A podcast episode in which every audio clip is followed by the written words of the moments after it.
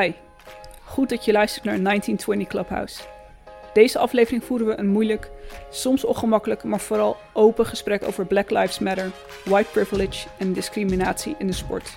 Maar we hebben het ook over voetballen in een pretpark, de casting voor de film over de Oranje Leeuwinnen en wie weet vertelt de glazen bol ons wel welke supersterren naar Real Madrid gaan en wie de nieuwe bondscoach van Engeland wordt. Luister je via Spotify, vergeet ons dan niet te volgen of laat een review achter als ze via Apple Podcasts bij je binnenkomen. Omdat je de jongens laat voelen, want die lopen hier alsof ze Jezus zijn. The Netherlands are into the final! Ik denk dat we dat als grote kans moeten pakken en daar lekker moeten gaan shinen met z'n allen. Dat gaat nergens om. Die meiden zijn op hol geslagen, die willen plots in het grote geld verdienen. Ik vind dit wel een beetje aanstellig. Wat? Jij mag beginnen. Hoi luisteraars, welkom bij de 8e aflevering van 1920 Clubhouse. Zijn we weer. Leonne, Hasna, hoe gaat het met jullie? Goed, ik mis wel een beetje je internationale opening. Ja, ik ook wel hoor. Ik was er al bang voor. Ik dacht al, zal ik iets gaan doen? Maar nee, we gaan het bewaren voor als we weer naar een ander land toe gaan.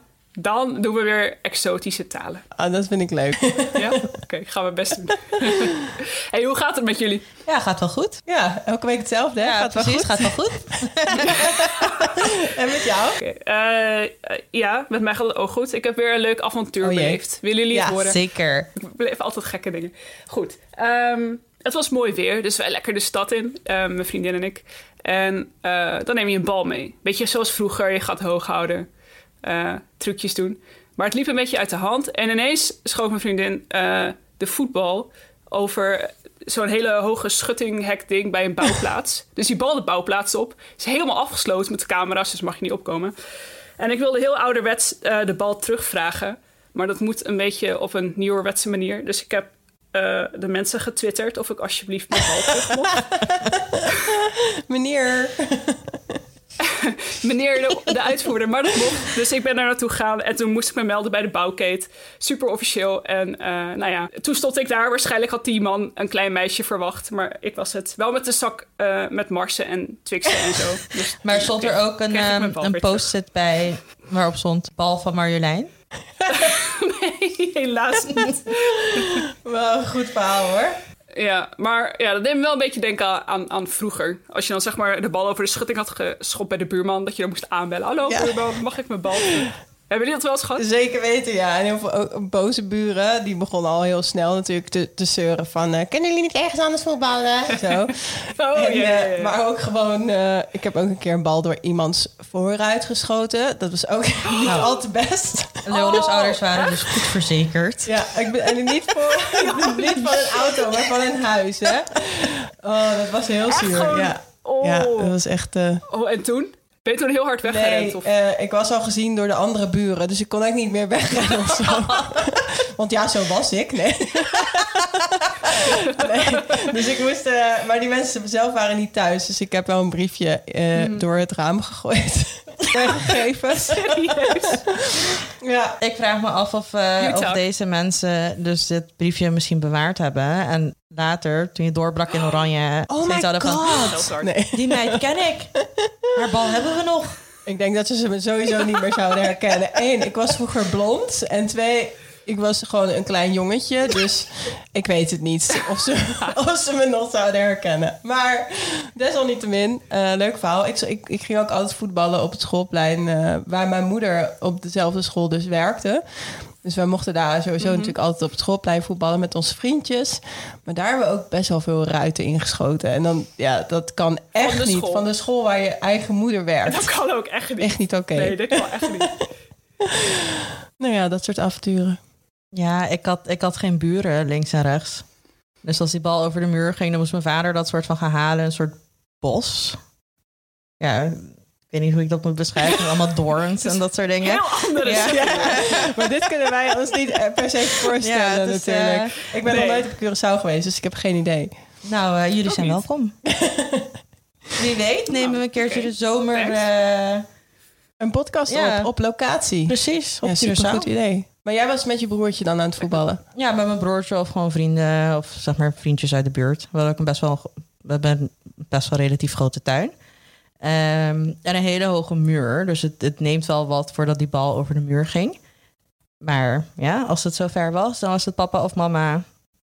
kom alsjeblieft met ons mee die bal gaan zoeken. Totaal andere verhalen dit. Wel ja, grappig. En zonder jas, hè? Heerlijk. Ja, kan niet klagen. Cool. Weet je wat me echt lastig lijkt om je bal terug te vinden? Mm. In Disney World. Zou jij je bal daar naartoe meenemen? Ik zou zeker mijn voetbal meenemen naar Disney World. Jullie? Misschien eerder met basketbal. Ja. Ik was echt, zeg maar, tot mijn 22e überhaupt nooit in Disneyland geweest. Waar echt iedereen al was geweest. Ik was er heel erg laat mee. Maar nee, ik zou niet per se mijn bal meenemen. Maar ik weet wel wie hun bal mee gaan nemen. En dan kom ik je ballen. Nou, de MLS en de NBA nemen hun ballen mee naar Disney World. Ja. Leg hem uit, As. Wat bedoel je hiermee? Ja, inderdaad. De MLS heeft pas 2 rondes gespeeld... voordat ze natuurlijk break moesten nemen. En dat gaan ze dus in Disney World doen... en een soort toernooivorm. Ja. En de NBA gaat dat ook doen. En dat is al helemaal mooi. Want de NBA gaat, zeg maar, alleen de teams die... eerst instantie de play-offs zouden halen... gaan dan doorspelen. Dus, maar is dit dan eigenlijk... de definitie van een Mickey Mouse competitie? Ik vind het wel eigenlijk, hè? Ik snap dat even niet. Ik kan me hier echt niks bij voorstellen. Hoe werkt dit? Ik zit met dezelfde vragen. Waar ga je voetballen? Waar ga je basketballen in Disney World? Ga je dan met Michael Jordan en de Looney Tunes? Oh my god, Space Jam, sowieso klassieker. Space Jam! Bij mij, in mijn beleving, is Disney World gewoon een groot pretpark. Maar blijkbaar zijn daar sportvelden. Ja. Oké, maar in mijn beleving is Disney World is gewoon een pretpark. Maar waarom hebben zij sportvelden? Disney World in Orlando is gigantisch. En daar is ook de ESPN Wide World of Sports. En dan moet je je voorstellen dat dat dus 2 keer het formaat is van Manhattan. Holy shit. Ja. Wat? Dus het is gigantisch. Er kunnen 20 basketbalcourts daar gemaakt worden, als het ware. Want ze hebben gewoon heel wat arena's. Uh-huh. Ze hebben gewoon heel wat arena's. Ja, en verschillende sportvelden. Hè? Dus er is ook een honkbalveld. Er zijn verschillende voetbalvelden. In principe betekent dit voor de NBA... want die is daar heel duidelijk in geweest... dat ze 2 wedstrijden tegelijk zouden kunnen spelen... plus nog kort zouden kunnen hebben... voor andere teams om te trainen. Zij gaan allemaal in quarantaine in Disney World. Ja, en er zijn heel wat hotels ook natuurlijk op het complex... en zonder publiek. Nou, dat moet wel een emotionele achtbaan worden dan. Kan iemand even de wat slecht tune inzetten nu? Sorry. Het is wel leuk om ook even tegen de luisteraars te zeggen... want voordat we altijd de podcast opnemen... dan zie ik een digitaal lijstje voorbij komen... met allemaal random onderwerpen erop. En voor mij is het iedere keer een beetje een verrassing... wat er komen gaat... Maar deze stelde me niet teleur. Ik zag alleen maar staan Disney World. Ik dacht, wat de fuck is dit? Maar het was top. Dank je. Dus dank je wel. Maar die teamquarantaine in Disney World... dat is een heel stuk leuker dan waar de vrouwenteams in quarantaine gaan. Dat is echt op een super saai complex, toch? Ja, maar ik vermoed ook, zeg maar, voor de Disney-quarantaine... dat de rides niet open zullen zijn. Dus het is niet, het zal niet heel veel beleefd zijn. Ja, ik ben in ieder geval benieuwd wanneer daar de kogel door de kerk is... en we ook een schema gaan zien. Mm-hmm. Ja. Want waar we wel een schema van hebben nu is van de Challenge Cup. Ja. En dat gaan we denk ik even op social zetten... omdat het zo leuk voor andere mensen ook om te weten en te volgen... En volgens mij hadden we ook nog iets beloofd over een stiekeme livestream. Maar daar moeten we het nog maar even over gaan hebben. Oh ja, die livestream. Ik doe daar geen uitspraak over. Nee. We doen er geen uitspraken over. Maar in ieder geval, de eerste wedstrijden die vangen eraan op 27 juni. Ja. Dus het is nog maar een paar weken wachten en dan gaan ze los. Dus ik ben benieuwd. Ja, en ik denk dat heel veel mensen hierop zitten te wachten. Want dat hebben we echt allemaal nog niet gezien. We gaan nu even over naar een uitgebreid interview met Louis van Gaal. Sorry jongens, we zijn zowat het enige medium in Nederland... die geen interview heeft met Louis van Gaal. Vergeef het ons. Wat? Ja. Dus we gaan even niet door naar Louis van Gaal, waar we wel naartoe gaan. Kinderen van 15 jaar oud kunnen nu onder contract komen te staan bij profclubs. Wat vinden we daarvan? Nee, talenten vanaf 15 kunnen nu dus ook gewoon een profcontract tekenen bij clubs. En dat is heel spannend. De FIFA heeft altijd in een player protection modus eigenlijk dat soort van weerhouden. Nou, nu kan het dus wel. Ik heb er mijn bedenkingen over, zowel positief als negatief. Positief geeft het uiteindelijk de clubs ook wel de mogelijkheid om de spelers een soort development plan aan te bieden. Een soort persoonlijk plan hoe hun carrière er verder uit gaat zien. Voor de families geeft het wat meer rust. Maar ik vind het ook wel weer heel spannend, want dan komen er ook zaakwaarnemers bij kijken. En in hoeverre is dit een situatie waar je een kind van 15 in wil zetten? Dus ik heb mijn twijfels of dit wel zo slim is geweest. Ik denk ook even terug aan wat Henk in een eerdere aflevering zei, dat er al zoveel druk op die kinderen gelegd wordt. En ik zou dan juist denken, als je op je 15 een profcontract gaat tekenen, hoe groot is de kans dat je dan uiteindelijk echt nog doorbreekt? Omdat er op dat moment al zoveel druk op je ligt. Van oké, je bent 15 en je hebt een contract. Nu ga je het maken. Maar dan ben je er nog lang niet. Ja, en los daarvan, hè. Kinderen van 15 horen ook gewoon, want het zijn nog gewoon kinderen, op school te zitten. Nou, ga je 100% op voetbal richten, want je hebt je profcontract. Nou, er zal vast wel ook gedacht aan hebben dat ze leerplicht hebben. Maar in hoeverre wordt school niet prioriteit nummer 5... in plaats van prioriteit nummer 2 of 3... En wat gebeurt er dan met zo'n jongen of meisje? Want ik benoem de meisjes ook maar even. Want die gaan ook binnenkort geld verdienen, hopen we. Als die niet naar school gaat en verder niet aan een maatschappelijke carrière heeft kunnen werken. Vervolgens geblesseerd raakt op hun 2021ste. Ja, wat heb en dan heb je nog de rest van je leven voor je. In hoeverre is dat niet iets waar we toch wel voorzichtig naar moeten kijken en de ontwikkelingen van moeten gaan volgen? Ja, ben ik met je eens. Dan over naar het nieuws van deze week. Iets waar we niet omheen kunnen en denk ook niet omheen willen zijn alle protesten die er overal ter wereld plaatsvonden. Black Lives Matter, white privilege. Ik vind het zelf... Want we gaan het hier zo meteen uitvoerig over hebben. Ik vind het zelf een heel lastig onderwerp. Dus ik hoop dat wij iets kunnen doen, zeggen, betekenen hierin. Ik denk dat het wel belangrijk is. En ik ben het met je eens dat het een heel ingewikkeld onderwerp dat alleen al is. Maar ook wat ons allemaal volgens mij is opgevallen, is ook dat Memphis en Dumfries allebei naar de demonstraties zijn gegaan. Volgens mij Memphis zelfs in zowel Amsterdam als Rotterdam. Het valt mij op dat zij zich zo hiervoor durven uitspreken en hier zo achter gaan staan. Ondanks alle shit die ze daardoor over zich heen krijgen. Ja, sterker nog. Ik bedoel, ik denk dat ik hier wel dingetjes over kan en wil vertellen. Ik denk dat zij ook wel het gevoel hebben dat ze hiervoor moeten opstaan. En dat was bij ons dat we ook de beslissing hebben genomen om hier in de podcast over te praten. We hebben eenmaal een platform. En die moeten we ook gewoon gebruiken. Ook wanneer, zeg maar, puntje bij paaltje komt en je ergens voor moet staan. Klanken vanuit de IOC zijn vaak geweest dat politiek niet thuis hoort in de sport. Nou, we hebben vanuit de FIFA ook gezien en de UEFA dat ze in ieder geval standpunt hebben ingenomen. Say no to racism.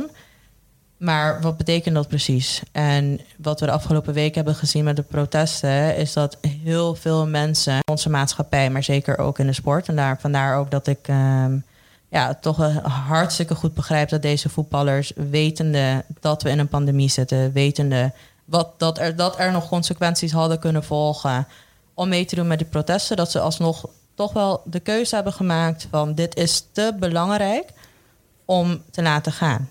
Ja. Ja, dat ben ik wel met je eens. Want dat krijg je natuurlijk te horen van... snappen deze mensen allemaal niet dat we nog in een pandemie leven? Nee, het is er zo ontzettend belangrijk... dat je het risico ervoor wil nemen om hierbij te zijn. Om je emotie en je boosheid te tonen. Omdat we nog zo ver van gelijke kansen zijn. Ja, en kijk, het is niet alleen gelijke kansen. Hè? Want we hebben te maken met een geïnstitutionaliseerd systeem waar we met z'n allen in zitten. En ik snap ook wel voor mensen dat het moeilijk is om te begrijpen. En wat ik heel veel om me heen heb gezien en gemerkt, is dat mensen zich ook wel toch wel voelen alsof deze klanken opeens ergens vandaan komen. Maar dat is niet zo. Hè? En dan moeten we heel even stilstaan bij wat white privilege nou weer betekent, wat privilege überhaupt betekent en waarom de maatschappij hier zo heftig op reageert. Kun je dat misschien uitleggen aan de hand van hoe ik het heb ervaren? Want ik was niet zo heel erg, hoe zeg je dat? Rechtlijnig daarin. Maar ik had wel zoiets van, pandemie, wat nu? Wat gebeurt er? En dan zeggen mensen meteen, white privilege, je snapt het niet. Zeg maar, wat betekent dat dan in mijn situatie? Kun je dat uitleggen? Dat ik wel zo denk in eerste instantie. Nou ja, ik denk dat het überhaupt heel moeilijk is voor mensen om zich te verplaatsen in een ander persoon. Als die andere persoon puur door de kleur van hun huid bepaalde ervaringen automatisch meemaakt die jij misschien niet meemaakt omdat jij omdat je toevallig met een andere huidskleur geboren bent, om het even heel simpel uit te leggen. En dat is heel moeilijk voor mensen om te snappen, want je wilt het eigenlijk heel graag rationaliseren. Je wil eigenlijk heel graag zeggen van, maar dat is niet zo en ik ben ook geen racist. En het bestaan van white privilege betekent ook niet dat mensen automatisch, of witte mensen of blanke mensen, of hoever je het wil noemen, automatisch racisten zijn of discrimineren. Dat betekent alleen dat er een systeem bestaat waarin, je kan er gewoon niet omheen, mensen toch wel snel gelabeld worden of er vooroordelen bestaan voor mensen die een andere huidskleur hebben. En dat is nu eenmaal zo. Dus het erkennen van het feit dat het zo is, ik vind dat dat al stap 1 is. Toch maar in een... en het verbeteren van de wereld. En dat is ook, en daarbij komt ook het begrijpen waarom iemand anders wel het risico zou nemen om te gaan protesteren. Want als we met z'n allen op een strand kunnen gaan liggen of in het park, de terrassen gaan weer open, we kunnen blijkbaar weer op vakantie. Nou, daar hoor je niemand over die 1,5 meter samenleving. Sorry, in Amsterdam heb ik heel veel mensen zich daar niet aan zien houden. Mm-hmm. En dat is echt niet alleen tijdens het protesteren geweest. Dus op het moment dat er een protest komt, ik snap dat mensen dan toch wel heftig reageren. Want je voelt alsof je bijna in de verdediging moet vallen van, maar het is toch niet zo erg. Nou, je weet niet of dat zo erg is, want je hebt dat nooit ervaren persoonlijk. En je zal het ook niet persoonlijk ervaren. Ja, ik heb het deels natuurlijk wel het een en ander meegemaakt. Maar ook niet zoals bijvoorbeeld, ik noem maar wat, vriendinnen of nichten of neven of vrienden dat uiteindelijk in hun eigen ervaring hebben meegemaakt. En vaak ook veel erger. Dus dat het bestaat, dat right. is stap 1. Right? Mm-hmm. Het begrijpen en het acknowledgen dat het bestaat. Yeah. Dat het een probleem is. En dan verder ook gewoon in dialoog gaan, ook al is dat ongemakkelijk. Ja, ik vind het super ongemakkelijk. En ik weet dat wij met z'n drieën ook inderdaad op een gegeven moment besloten, oké, gaan we inderdaad een zwarte foto plaatsen naar aanleiding van Blackout Tuesday. Wat betekent dat? Wat is dan onze rol en functie daarna? Want blijft het bij die ene foto? Ik hoop het niet, maar wat kunnen wij nu nog, wat kunnen wij doen? Ja, precies. En ik denk dat jij al dan weer een paar stappen zelfs verder bent dan heel veel mensen in Nederland. En ik hoop dat zij ook de stap gaan nemen op een gegeven moment om in te zien en te begrijpen dat dit een probleem is wat groter is dan alleen de sport, groter is dan alleen Amerika. Van dit gebeurt in Amerika, maar niet in Nederland. Nou, dit gebeurt dus ook in Nederland. Mm-hmm. En ook een beetje begripvol naar elkaar toe zijn. Hè? Dus het is niet, wat ik al eerder zei, het is niet uit het niets dat dit opeens bestaat. Het heeft heel veel te maken met de geschiedenis ook van bijna alle landen. Het heeft te maken met hoe mensen met elkaar omgaan. Maar het zijn ook heel veel kleine dingetjes die een ander ervaart, die jij dus niet ervaart. En voor ons denk ik vanuit ons platform ook hebben wij gewoon nu de bewuste keuze genomen van luister, wij gaan hier wel voor staan. En ook gewoon een duidelijk signaal afgeven van überhaupt, we zien het, we acknowledge het, we begrijpen het. En we willen ook gewoon stappen nemen om toch wel deze situatie te helpen. Right? Het is gewoon een strijd tegen discriminatie en racisme. En dat zal niet morgen opgelost worden. Maar om even concreet vanuit de voetbalwereld, zal ook de KNVB hier een grote rol in moeten spelen. We hebben natuurlijk ook gezien na vorig jaar dat er overleg is gevoerd met de overheid om geld vrij te maken, om budget vrij te maken, om racisme tegen te gaan. Maar wat is stap 1? Stap 1 is dus dialoog voeren. Dus ook voor de luisteraars. Ben je lid van een vereniging? ben misschien bestuurder bij een vereniging. Ga ook gewoon in dialoog met de mensen om je heen. Want wat voor jou misschien iets is wat niet kwetsend is en no big deal, is voor een ander misschien ook de reden om op te houden met voetballen of überhaupt te stoppen of zich niet welkom te voelen op een club. Dus ik denk dat dat stap 1 is en ik denk dat voor ons ook gewoon, hier moeten we ook gewoon mee verder gaan en dialoog blijven voeren en ook dialoog voeren met luisteraars die hier vragen over hebben, ook al is het ongemakkelijk. DM'en maar. Mm-hmm. Ja, want je zei het net al heel even en ik weet niet of je het erover wil hebben, maar wat zijn ervaringen die jij dan in je leven hebt meegemaakt? Gewoon even iets heel simpels. Hè? Ik bedoel, ik heb rechten gestudeerd aan een, zal ik het noemen, prominente universiteit. Daar ik een keertje een gesprek had met de studieadviseur. Nou, was sowieso een superleuk gesprek, want het begon in het Engels. En ik heb dat gesprek maar in het Engels gevoerd. En toen zei ze op een gegeven moment van, hoe kom je in Nederlands paspoort? En ik zei, nou, ik ben op Curaçao geboren, ik kom er ook vandaan. Zei ze, oh, maar waarom spreek je de taal niet? Toen zei ik, maar ik spreek de taal gewoon. Ik weet niet, jij begon in het Engels, dus ik ging maar ermee door. En toen was haar advies ook, zei ze, nou ja, weet je, begin ook gewoon aan een tweede studie te kijken, maar recht is een hele moeilijke studie. En ja, je komt uit de Antillen, dus ik verwacht niet dat je het misschien gaat halen. Dus ik wil gewoon dat je daarop voorbereid bent. Nou, en dan ben je 18 jaar oud. Wat? Als je niet een goede omgeving hebt die je kan opvangen. Als je hier niet op voorbereid bent, dan kan je je voorstellen dat dat voor een student die vaak ook inderdaad uit de Antillen, dus uit Curaçao in mijn geval, hierheen uiteindelijk naar Nederland verhuist om verder te gaan studeren. Als je hier alleen zit, dat heel moeilijk is. Want je hebt gewoon al, je komt als het ware met 5-0 binnen en je hebt nog helemaal niks gedaan. 5-0 achter, zeg maar. En je hebt nog helemaal niks gedaan om je moet je soort van gaan bewijzen. Mm. Terwijl, ja, anyway, 2 masters later, sorry studieadviseur, you were wrong. Maar, en ik bedoel, en zo kan ik ook heel veel voorbeelden ook van vrienden en vriendinnen om me heen noemen. En kijk, het is het voor mij even erg geweest als voor andere mensen? Nee. En dat zal ik ook nooit durven zeggen. En dat zal ik ook nooit zeggen. Want nogmaals, ik kan mij niet verplaatsen in de ervaringen van een ander. Maar ik heb zeker wel gezien dat het bestaat. Ik weet dat het bestaat. Mm-hmm. En het is niet alleen maar een kwestie van, oh, als je je mindset aanpast, dan komt het wel goed. Het is ook een kwestie van dialoog voeren en op een gegeven moment ook durven zeggen van, eigenlijk, weet je, huppel de pup, wat jij net hebt gezegd vind ik niet kunnen. Laten we dit opnieuw proberen en laten we hier toch wel als equals zitten en een gesprek voeren. Ja, want ik merk ook in alle discussies die er nu zijn dat discriminatie zit in zulke subtiele dingen waar ik als blanke Nederlander, zo gezegd, mee opgegroeid ben. Die in schoolboeken zitten, in films, in representatie. Er zitten zoveel, voor ons misschien normale dingen in die niet normaal zijn. Waardoor dat voor heel veel mensen niet bewust is. En waardoor het ook zo'n moeilijk onderwerp is. Omdat er zijn mensen dus die protesteren tegen iets wat onlosmakelijk verbonden is met zeg maar de blanke mensen in Nederland. En dan is automatisch het gevoel bij hen, oh, maar dan ben ik dus een racist. Als jij daartegen demonstreert, dan zeg je eigenlijk, ik ben een racist. En dat voelt niet iedereen natuurlijk zo. Want dat ben je als het goed is ook niet. Maar dat maakt het zo moeilijk en zo pijnlijk, omdat het niet gaat over jij bent een racist of jij bent een racist. Maar een onderwerp wordt besproken waar je onderdeel van bent en waar je eigenlijk een soort voorwaardelijk voor bent dat dat blijft gebeuren. Ja, en om even gewoon heel straight to the point te zijn. Het gaat nu ook gewoon niet om jouw gevoelens. Het gaat erom dat een ander gekwetst wordt door hele kleine subtiele dingen die in de samenleving bestaan. En ook hele grote niet subtiele dingen die nog steeds gebeuren.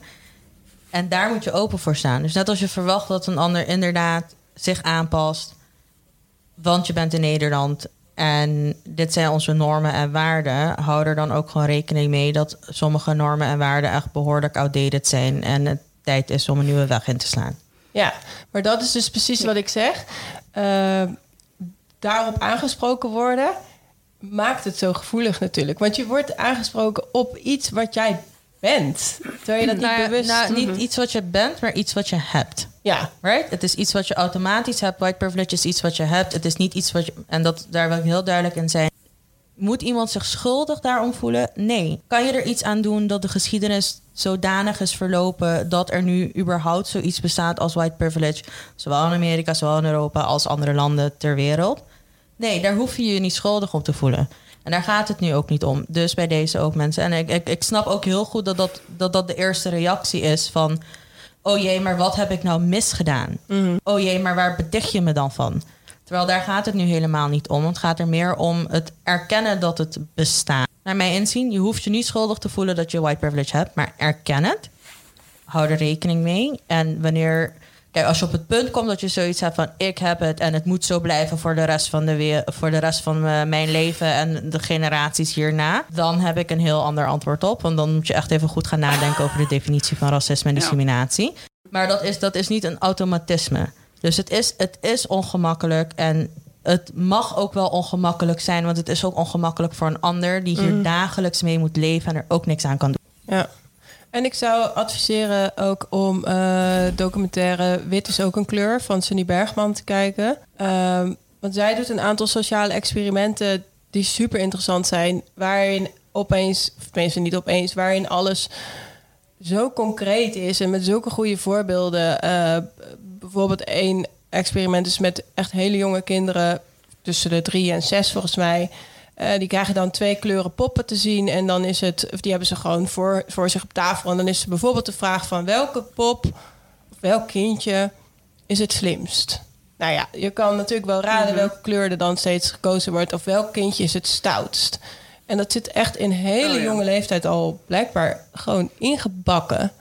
En ja, als je dit soort documentaires leest en artikelen leest, dan denk ik ook dat het duidelijker wordt van waarom gebeuren die protesten nu eigenlijk.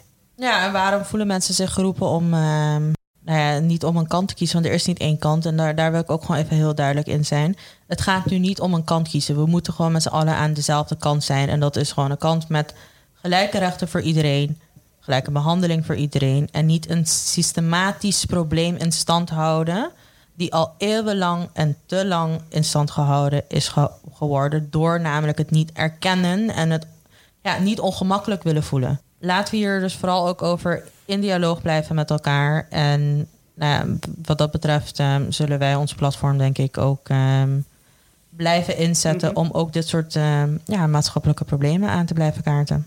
Ja, dit is uiteindelijk ook een discussie die vaker gevoerd wordt. Want we hebben het uiteindelijk, kijk, als we heel goed kijken, waar hebben we het over? We hebben het ook natuurlijk gewoon over equality. Right? En dus die discussie is voor mij, wat dat betreft, alle discussies die te maken hebben met gelijkheid, hebben te maken met mensenrechten. En dat moet voor iedereen ook gewoon te begrijpen zijn. Dus ook de discussie die er nu gaande is in Nederland, heeft te maken met mensenrechten. Daar komt het gewoon op neer. Eens. En dit zijn zaken waar ik me ook hard voor blijf maken. En maar dit punt wil ik weer benadrukken. Dialoog is belangrijk, right? Want als je elkaar niet begrijpt, dan kom je ook gewoon nergens. Dus vandaar voor zover onze standing up for equal rights. Hè? Yay. Ja. Oké, er is natuurlijk veel gebeurd, maar er is nog wel veel meer uitgebreid nieuws waar we nog even bij stil moeten gaan staan. Terug naar voetbal. Ja, terug naar voetbal. Nou ja, we hadden ook een klein beetje over voetbal. Maar ik zag dat een Zwitsers onderzoeksbureau een analyse heeft gemaakt van de transferwaarde nu na corona eigenlijk. Dat er waarschijnlijk gemiddeld met 28% zal gaan dalen. Wel zorgwekkend voor clubs die bijna volledig afhankelijk zijn van transfers die ze maken. Ja, en ik ben benieuwd of dat ook daadwerkelijk zodanig gaat dalen. Hè? Want dat heeft ook met je sponsorinkomsten te maken, vermoed ik. En inkomsten die zijn misgelopen ook. Doordat het seizoen tijdelijk in sommige landen, in andere landen, zoals Nederland, gewoon stop is gezet. Ja, ik vraag me af in hoeverre dit echt gaat gebeuren. Right? En in hoeverre we echt een zodanige daling gaan zien. Aan de andere kant, in hoeverre kunnen clubs het nog goed praten dat er een transfer van, ik zeg maar wat, 100 miljoen bijvoorbeeld plaatsvindt van club A naar club B. Als je als club net om staatssteun hebt gevraagd en ik pak weg 30 mensen hebt ontslagen. Dus de voetbalwereld, de voetballandschap zal er zeker anders uitzien. Maar of die transferwaardes daadwerkelijk met 30% gaan dalen... ik verwacht het niet. Wat ik ook heel veel voorbij heb zien komen... is dat clubs aan een soort spelersruil willen gaan doen. Ja. Jij krijgt Piet, Jan en Peter... en ik krijg daarvoor dan... kies een leuke naam. Lieke. Nee, grapje. Mooie deal, hoor. Dat is het beste deal, man. Zou doen. Nee, inderdaad. Ja, ze zullen toch anders moeten gaan handelen nu, denk ik. En inderdaad, ik denk zeker in Nederland, vrij kritisch land... wat je zegt, overheidssteun en dan wel transfers van miljoenen. Ik weet niet in hoeverre dat geaccepteerd gaat worden. Nou, en of dat rijmt niet, onderdeel joh. Is van het Delta-plan. Wat is aangeleverd. Het Delta-plan. Ja, waar we het in de afgelopen... Het klinkt als een deltawerker. Waar we de afgelopen aflevering ook hebben gehad. Hè? Dat de KNVB samen met de clubs naar de overheid... Het heeft een naam gekregen. Het Deltaplan. Ah, dat is het Deltaplan. Ja, dus nu weer nog even een oproep aan degenen die bezig zijn met het Deltaplan. Hou ook even rekening met het vrouwenvoetbal. Een klein percentage daarvan zal het hele vrouwenvoetballandschap dus... heel goed op weg helpen. Ja. Teken de petitie. Precies. Hey, maar in Frankrijk zagen we wel wat voorbij komen... met betrekking tot het Solidariteitsfonds. Ik denk dat jij daar best even wat uitleg over kan geven, Has. De Franse bond heeft geld vrijgemaakt... zowel voor het amateurvoetbal als voor het vrouwenvoetbal... waarvan, als ik het goed heb begrepen... 6 miljoen vrijgemaakt voor de Division 1. League 1. Hoe is ze? Nee, joh. League 1. Competitie en elke club zal dus hiervan €500.000 ontvangen. Ja.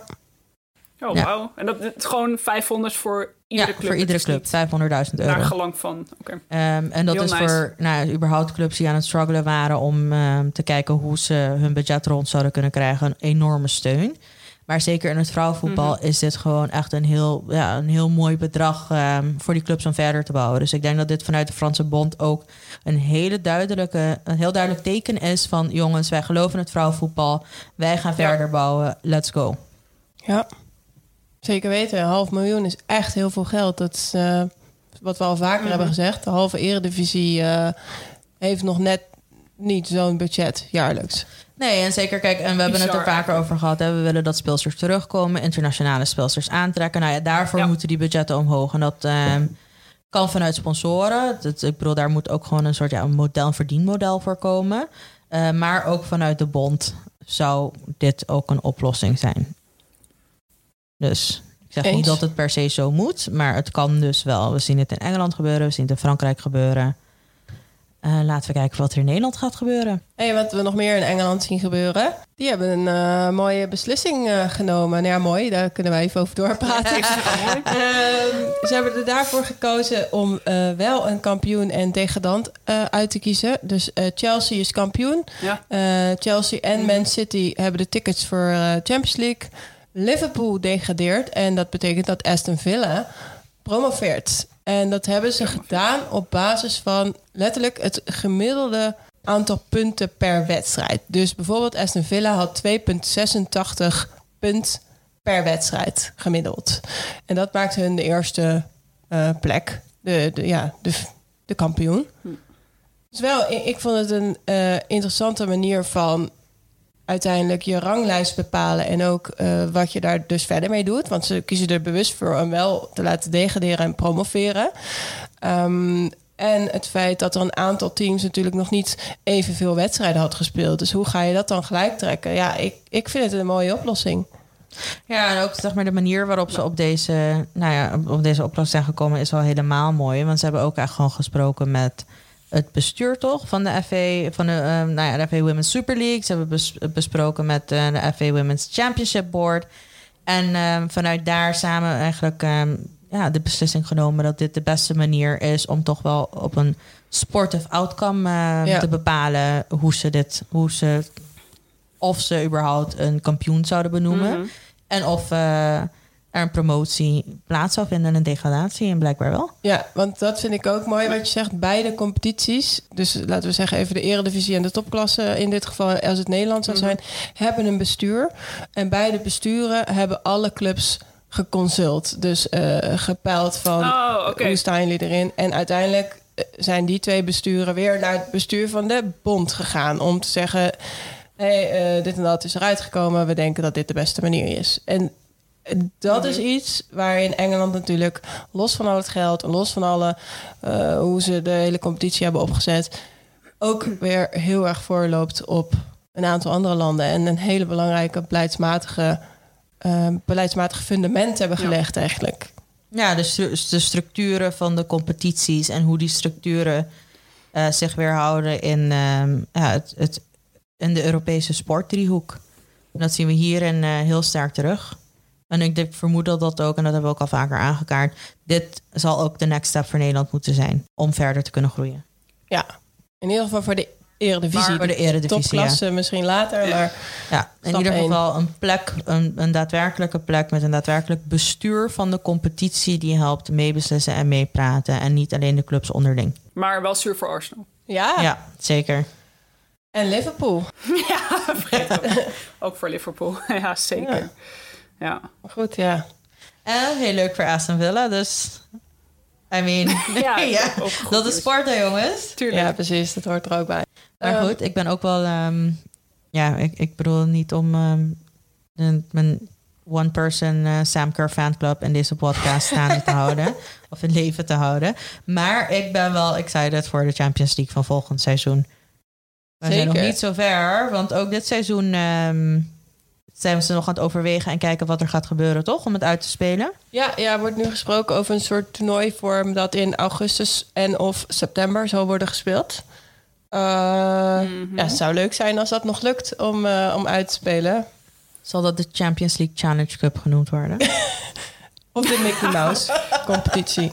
In Disneyland Parijs. Precies, alles weer opgelost. Nou, hebben ze daar ook een veld, weet je dat? Jij weet alles van pretparken en velden. Ja, blijkbaar. Hè? Met mijn hoogtevrees en rollercoasters. Voor zover mijn pretpark consultancy. Ja. Weet je wat ook een rollercoaster ride is? Onze glazen bol over Mandy van den Berg. Ja, maar jullie gaan niet echt lekker die rollercoaster. Nou, was nou het gewoon gelijk. Want ze ging misschien ergens heen in het buitenland. Anders in de wereld. Oh. Ik heb het gewoon lekker breed genomen. Nee, dat telt niet. Ik zei Nederland, ik zei de Eredivisie. Ik vind ook wel dat je hebt gewonnen. Jij hebt de glazen bol, wij zijn nu de plastic bol. Ja.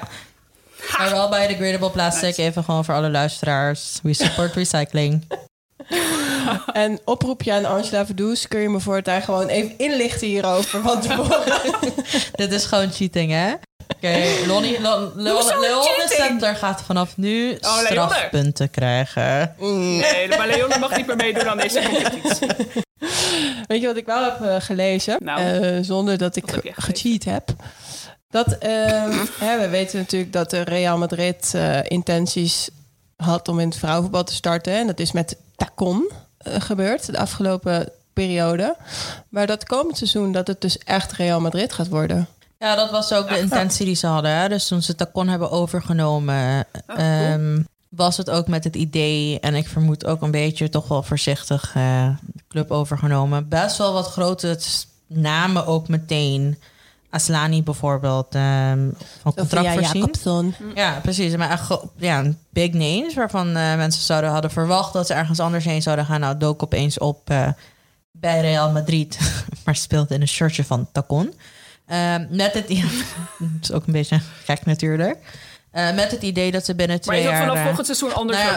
Dat is te zien. Hè? We zijn een beetje aan het nog goed aan het volgen. Maar het is nog niet bekendgemaakt dat ze officieel overgaan naar Real Madrid, voor zover ik weet. Erg benieuwd welke grote namen daar dan alsnog heen gaan op het moment dat dat bekend gaat worden. Er zijn nog wel wat mensen met aflopende contracten, volgens mij. Ja, zeker. En Nederlandse speelsters in Spanje, die misschien ook wel... Inessa Kaagman.